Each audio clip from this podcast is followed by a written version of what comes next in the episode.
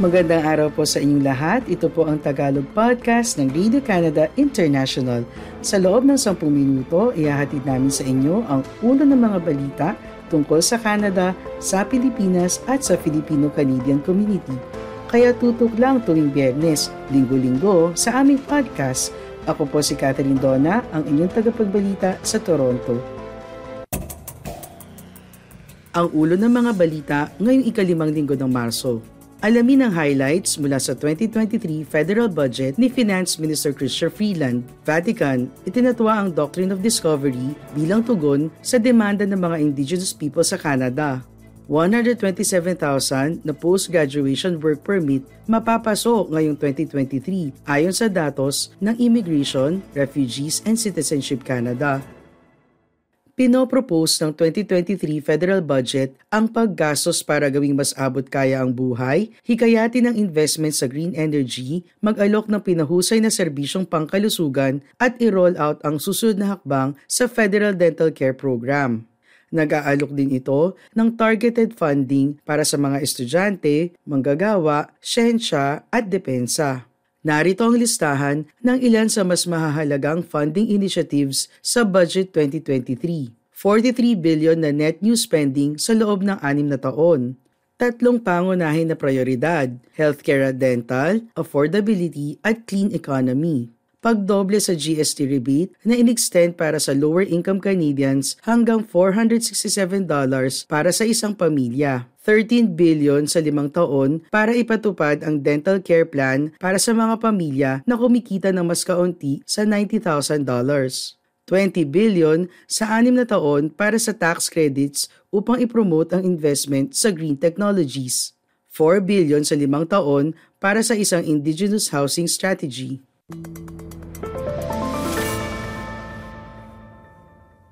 359 million sa limang taon para sa mga programang tutugon sa opioid crisis, 158 million sa tatlong taon para sa isang suicide prevention hotline na ilulunsad sa November 30.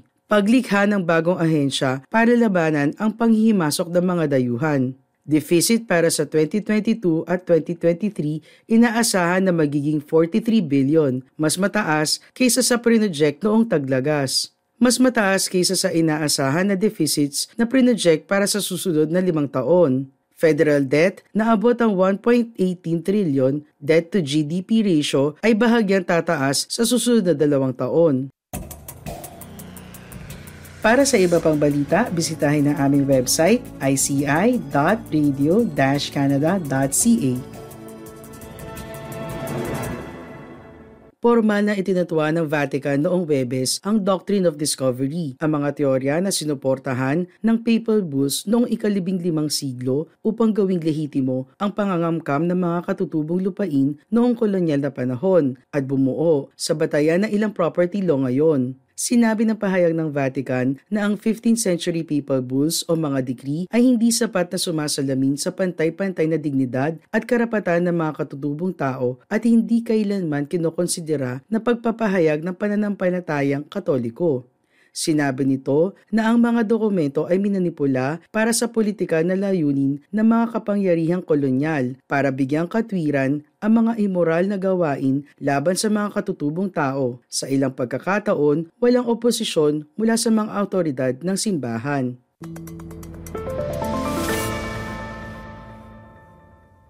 Ang pahayag mula sa Development at Education Offices ng Vatican ay sinabi na tamang kilalanin ang mga pagkakamaling ito. Kinilala ang masamang epekto ng polisiya ng asimilasyon noong kolonyal na panahon sa mga katutubo at humiling ng kapatawaran.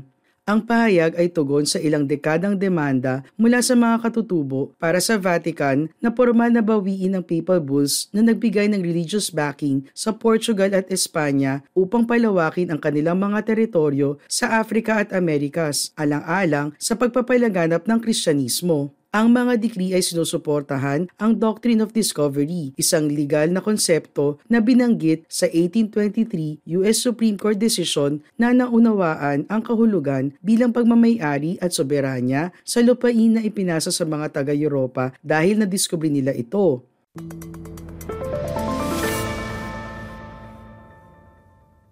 Nang bumisita si Pope Francis sa Canada noong 2022 kung saan humingi siya ng tawad para sa residential school system na persahang kinuha ang mga katutubong bata mula sa kanilang mga tahanan, siya ay inulan ng mga demanda upang formal na bawiin ang papal bulls dalawang katutubong kababaihan ang nagwagayway ng banner sa altar ng National Shrine of St. Anne de Beaupré noong July 29 na nagsasabing Rescinda Doctrine na isinulat sa mga letrang may matingkad na pula at itim na kulay. Ang mga nagpoprotesta ay inescort paalis at ang misa ay nagpatuloy na walang insidente, bagamat ang mga kababaihan ay nagmarcha kalaunan sa basilika at inilagay ang banner sa railing.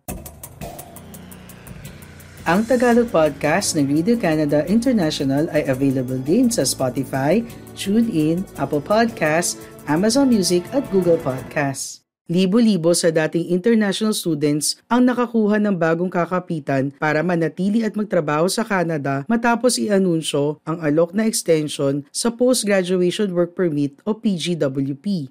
Ipinanawagan ng isang grupo na gawing permanente na renewable ang PGWP sa release na ipinadala ng Migrant Workers Alliance for Change sa Radio Canada International, kanilang unang ipinanawagan na gawing permanente na renewable ang post-graduation work permit.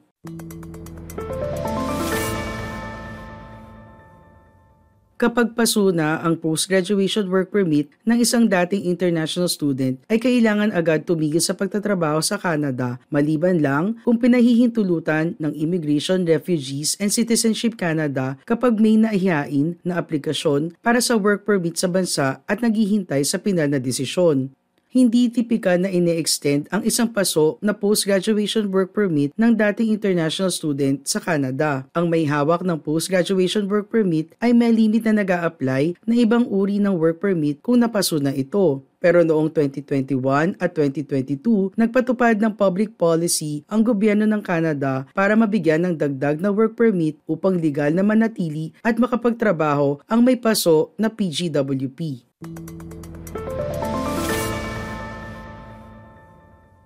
Inanunsyo noong isang linggo ni Immigration Minister Sean Fraser ang panibagong pampubliko na polisiya para sa labing walong buwan na extension sa post-graduation work permit. Sakop sa bagong inisyatiba ang foreign nationals na pasuna o mapapaso pa lang ang post-graduation work permit ngayong 2023. Subalit hindi pa espesipiko na binanggit ang pagitan sa mga buwan na sakop ng naturang polisiya. Kasama sa makakapag-renew ng work permit ang mga pupwede batay sa patakaran ng ipinatupad na 2022 PGWP Facilitative Measure kasamang inanunsyo noon ni Freezer na maaari mag-apply ang dating international student na pasuna ang work permit kahit paglagpas na sa 90-day restoration period. Sundan niyo rin kami sa Facebook at Radio Canada International Tagalog.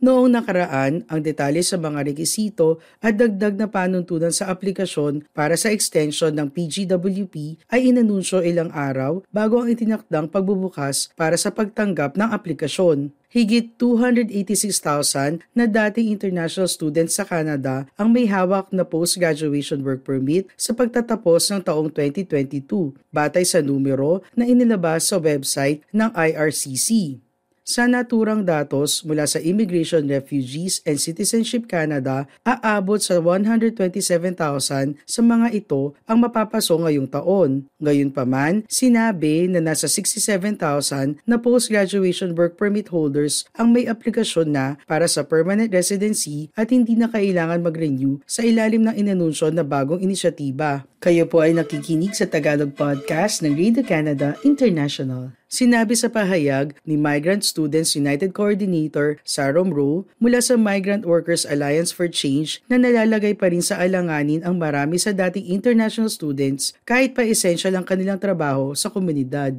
I-follow niyo rin kami sa Twitter at RCI Tagalog. Maraming salamat po sa iyong pakikinig sa Tagalog Podcast ng Radio Canada International. Lagi po kayong makinig tuwing Bernes para makabalita tungkol sa ating mga kababayan dito sa Canada.